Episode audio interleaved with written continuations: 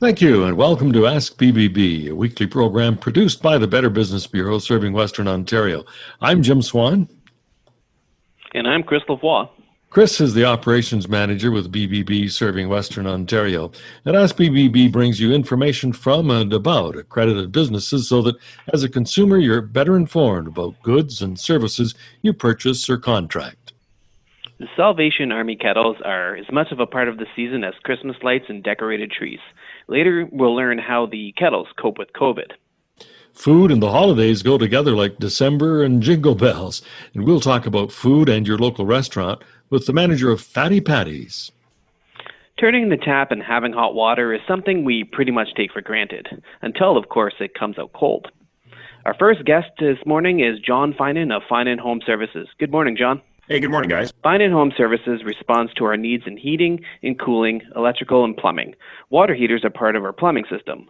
What indications that our hot water heater might need to be replaced? Yeah, great question. And, you know, you're running out of hot water is probably the first one. Not enough hot water. If you jump in the shower and your 10 minute shower that always was long enough to have hot water is now too long and you're running out, that's a sign that something's malfunctioning. You know, rust colored water is, uh, is also something that you don't want to see. So you see a little bit of that. And obviously, water heater for most people is down in the basement and it's that spot you don't really go and look at. And if you do go down there it's piled with you know boxes and other things that we tend to store down there. So it's always good to have a look around there to see if there's any leaking going on because uh, as often as not when we get a call with a leaking water heater it's probably been leaking for a lot longer than the homeowner realized. So you want to get that uh, taken care of.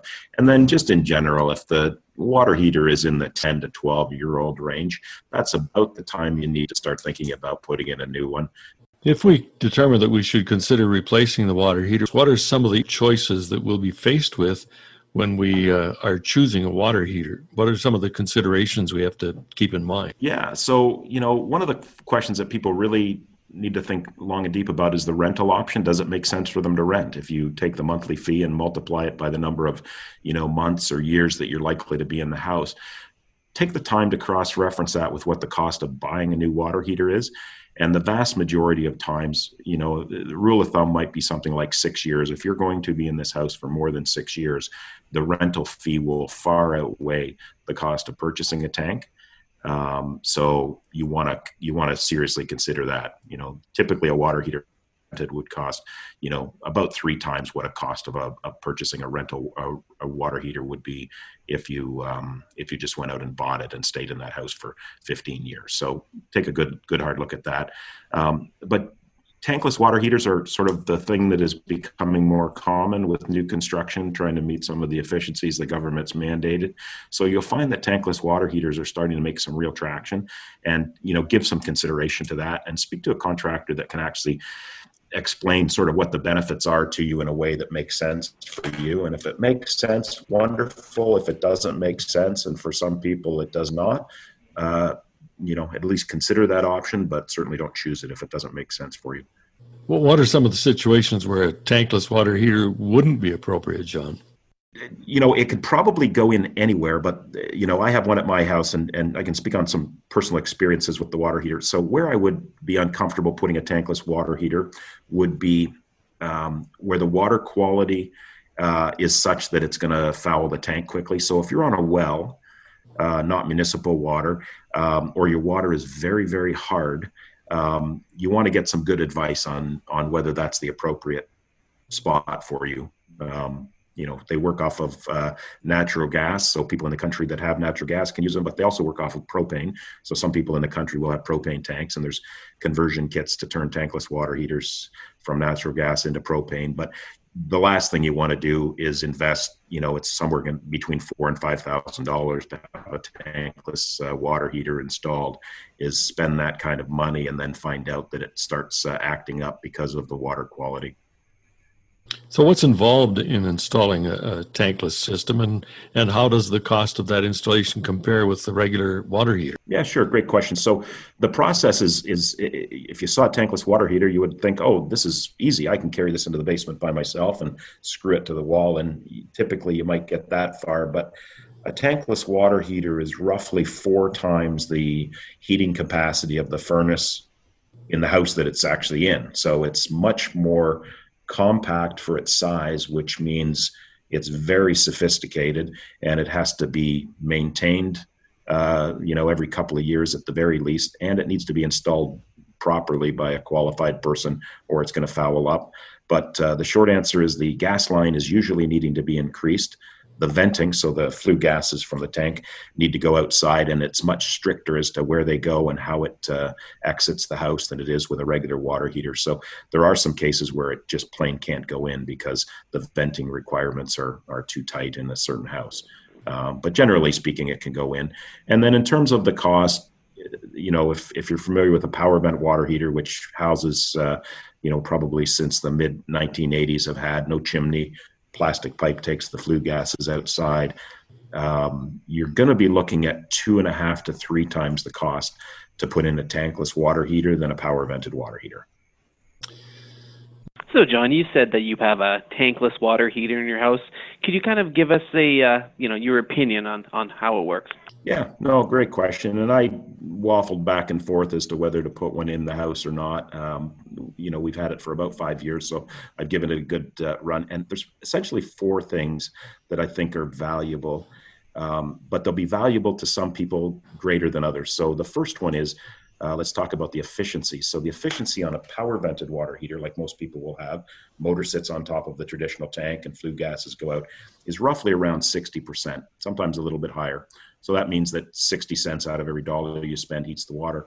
With a tankless water heater, it's actually going to be 98%. So you're going to save roughly 40% on your gas bill, which you know, if you were to tell me that, hey, John, save 40% on your gas bill, do you want the deal? I would say, well, that sounds pretty good, but how much money does that actually put in my pocket.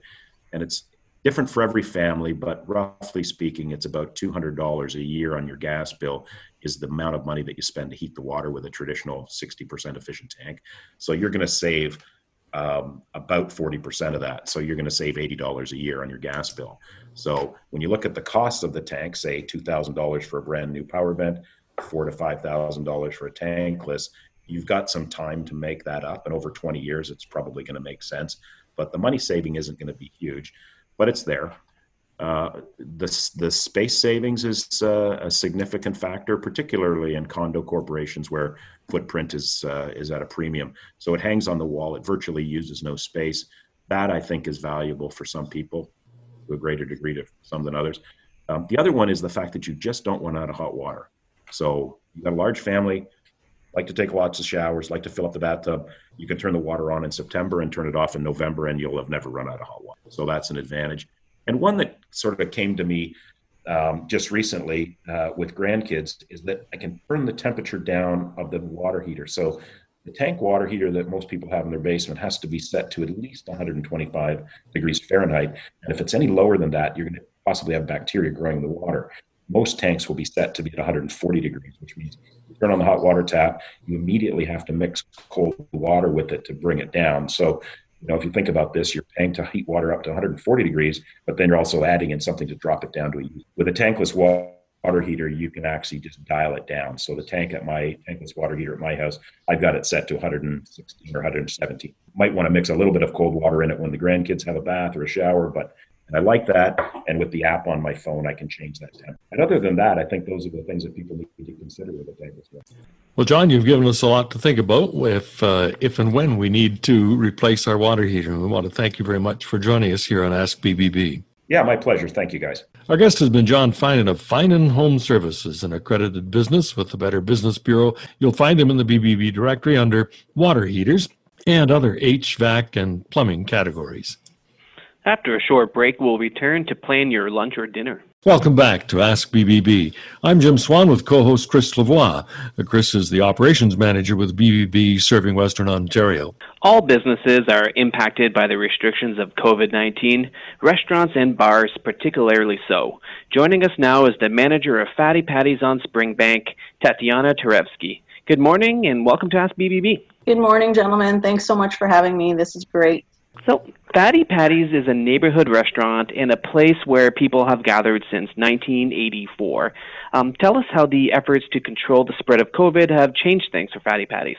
Well, obviously, we increased our daily cleaning protocols and procedures. So, in addition to the steps that we take to ensure staff are constantly sanitizing throughout the day, we've also contracted out a weekly sanitization that we have done restaurant wide. So, every area of the restaurant is done by this company. Um, they specialize in high intensity sanitization and disinfection. So that's something that we started back in July before we were allowed to reopen, just to kind of get the place set up and ready for customers to be back in. And it's actually something we've kept doing on a weekly basis because we, we want to maintain that safety for our staff, for our guests. We know how hard it is right now for people to trust in places, and, and a lot of them pick one spot to go out to. So we've really prioritized keeping that um, that contract going on a weekly basis. Are you able to hold any of the events that you had uh, done previous to, to COVID, Tatiana? We haven't held any events since COVID started, which is very strange for us because we have done everything from wedding receptions to celebrations of life to birthday parties. And now we're noticing what a big hit that's going to be for us because we do Christmas parties multiple times throughout the week for corporate parties and family Christmas gatherings. So that's it's going to be a big change this year. So does that shift things to catering then? We haven't done a lot of catering since COVID. I mean, even people's gathering limits within their homes have been decreased, so we haven't done too much of that, not like we used to pre COVID, but it's always still an option. Um, our food is larger portions and it's all designed to be shareable so we do still have that option for people if they want to contact us a couple weeks in advance we're happy to work with you pick out a menu um, based on what you want and how many people you've got and we'll set that up with you if you want us to drop it off or you want to pick it up. We still do it we just haven't done it as much since covid. So with the shift to takeout orders how far ahead should we place an order for a takeout we accept pre-orders anytime during the day that you do need the order for, but as long as you give us a call, I mean, we're pretty good with having you in and out and having the food ready within 45 minutes. What are some of the things you've had to do to uh, accommodate the, the takeout orders, Tatiana? We do a lot of pre orders, so we try to get that out of the way and, and get that organized so that we can kind of pace our kitchen with orders. Um, we always did take out pre COVID, but it just got insane some of the days that we had. Um, the, the kitchen can get overwhelmed. It is still one kitchen in a smaller space, so whether you're coming in to dine in or order takeout, it's the same crew back there, same space, so it can get a little hectic um, I think we changed our takeout containers about four times since this uh, since the big shift to takeout. We wanted to switch to something that was more environmentally friendly, but also something that would kind of maintain the taste and quality of the food. And that was that was a big challenge. We've got fresh cut fries. That's what we're known for. And finding something that you could put them in and keep them in on your way home, that was a big challenge. But we, we are still quite busy with the dine in and and our customers are pretty patient if they're waiting a little bit for their food to get to the table. They see the people coming in and out. We offer curbside as well so that things don't get too crazy inside. People are loving the takeout. We've had great feedback. And if you're comfortable eating at home and you still want to have our food, give us a call. Tatiana, what are you hearing from others in the food and beverage industry? Just how challenging it's been on a weekly basis. It seems that we just have all these hoops to jump through every week, and none of these departments that are the ones doing the inspections and the, the guidelines are, are on the same page. So things get thrown at you every week. It's it's a different opinion, it's different advice coming from every which way, and it just seems that whenever we are able to adapt and we get comfortable with something, they throw something else our way. There's been a lot of challenges for this industry. So we definitely want to be patient when we're we're there.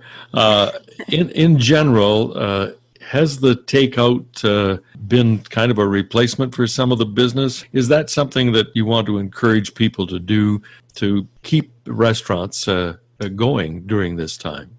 Absolutely. Uh, I mean, it's it's a big portion of um, our sales now with COVID. It, it, we still do more with the dine-in. I mean, we've we've got plexiglass installed at our bar, so we've been able to keep a couple bar stools as well. We are a large space, we can seat 168. I mean, now that's we've got half of our tables removed, but the takeout is a good portion of our business, and we're finding that um, a lot of our regulars, um, if they're still not comfortable yet with dine in, they come in, they order their takeout the same nights that we would have seen them eating inside the restaurant, the same meals. They're keeping that bit of normalcy, and um, it's whatever you're comfortable with. Tatiana, we are uh, conversing now through uh, internet technology.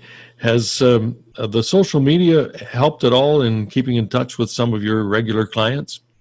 It's been a great help. Uh, we've always been on Instagram and Facebook, but we weren't on there too too often before COVID.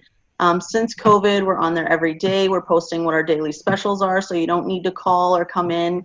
You see what if you see something you like that day, then you know that's your day you're coming in. Um, we've been able to get reservations through that, um, get in touch with our customers, keeping them updated on our safety protocols things like that. We've even posted a curbside dog of the day in the summertime when we were doing um, a lot of curbside orders. So it's been great to be on there. We've met a lot of new customers, and it's been a great way to keep in touch.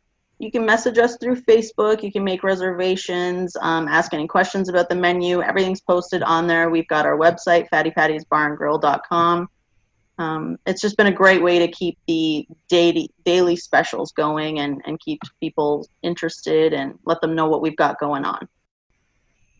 Well, Tatiana, we want to thank you very much for taking time to uh, share some insight with us. And we want to wish you all the best for this season. We hope that 2021 brightens things up for all of us. Thank you so much. It was a pleasure to be here. Tatiana Tarevsky is the manager at Fatty Patties, an accredited business with the Better Business Bureau. Who is standing next to that kettle at your local supermarket or shopping mall? We'll talk kettles and Christmas next. And we're back with more on Ask BBB. I'm Jim Swan. And I'm Chris Lavoie. And we're joined now by Dan Miller, who is the Area Director of Public Relations with the Salvation Army. Thanks for joining us, Dan. Thank you. Thanks for having me. So, the Kettle campaign is a traditional part of Christmas season. How important is the campaign to the Salvation Army? Uh, the campaign is really important. It uh, helps provide the funds for providing a good Christmas to those that uh, are less fortunate and might not have a good Christmas if they uh, cannot get our support. Well, what are some of the precautions that you've had to take uh, with COVID? Well, this year is really different with COVID, that's for sure. PPE, um, personal protective equipment, has to be used at every single one of our kettle locations.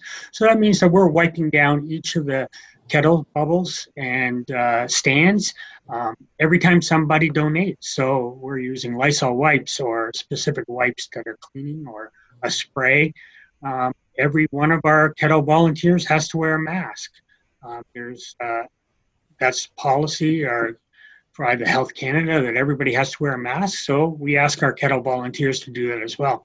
And in some locations, what we've had to do is keep that physical distancing away from uh, the kettle stand. And so we put up a clear plastic uh, pull up banner so you can see through it, but you're actually protected behind it. What happens in areas of the province and country where you know they're either in lockdown or red zone restrictions? Um, there. We can't put the, the kettles out. The Salvation Army um, in red zones, you could still be out in the stores because um, essential service is needed in those retail stores like grocery stores. So we could put our kettles there, but the Salvation Army has made the decision not to put their kettles out in red zones or lockdown areas, primarily to keep all of our volunteers safe. We don't want them out there um, any chance of getting COVID, so we're decided not to put them out. Now we do have something called Tip Tap.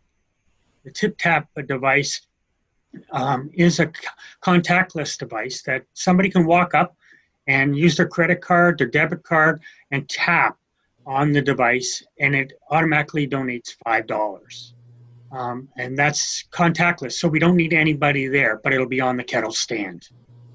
Are there other ways to make a direct contribution to the campaign, Dan? Yes, you can go to fillthekettle.com um, and give your donation through that way, um, through the technology of the internet, and that will stay locally in the uh, postal code that it's donated. So, do the do the funds collected in each uh, uh, zone or area stay in that zone? Yes, everything collected at a kettle in a, a city like London stays in London for servicing those in need in London area. Dan, we want to thank you for taking time to join us here on Ask BBB this morning. Thank you very much. Thanks for having me and keep safe. And may we wish you a Merry Christmas. Merry Christmas to you. Dan Miller is the Area Director for Public Relations and Divisional Director of Emergency Disaster Services with the Salvation Army. And that's our time for Ask BBB this week.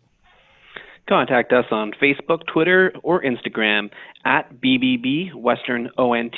If you have any questions or guest suggestions, tweet us at hashtag AskBBB. And if you're interested in becoming a BBB accredited business, call us or go online to bbb.org slash western hyphen Ontario and become part of one of the largest business networks in North America. And thanks for listening this morning. I'm Jim Swan. And I'm Chris Lavoie. Remember, ask BBB. And start with trust.